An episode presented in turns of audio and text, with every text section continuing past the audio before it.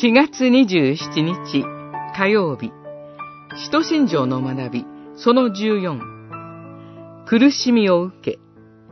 マルコによる福音書15章16節から41節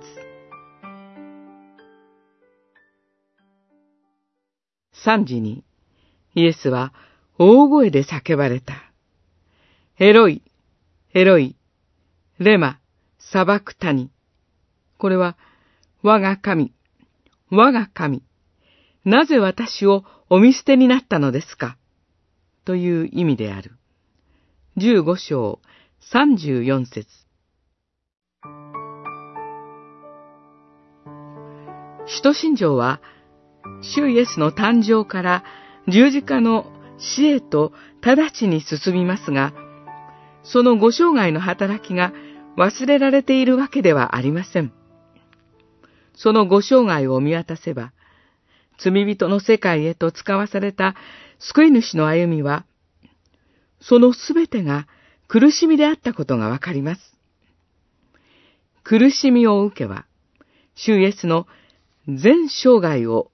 物語っています。人生とは、そういうものだろうと思うかもしれません。しかし、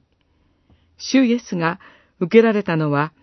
罪人の身代わりとして神の怒りと罰を受けるという苦しみでした。それは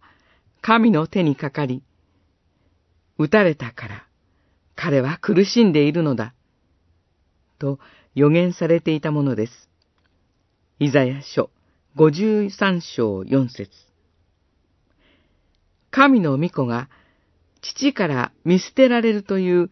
肉体的だけでなく、精神的な苦しみをも、主イエスは受けられたのです。そして、そのお受けになった傷によって、あなた方は癒されたのです。ペトロの手紙1、2章24節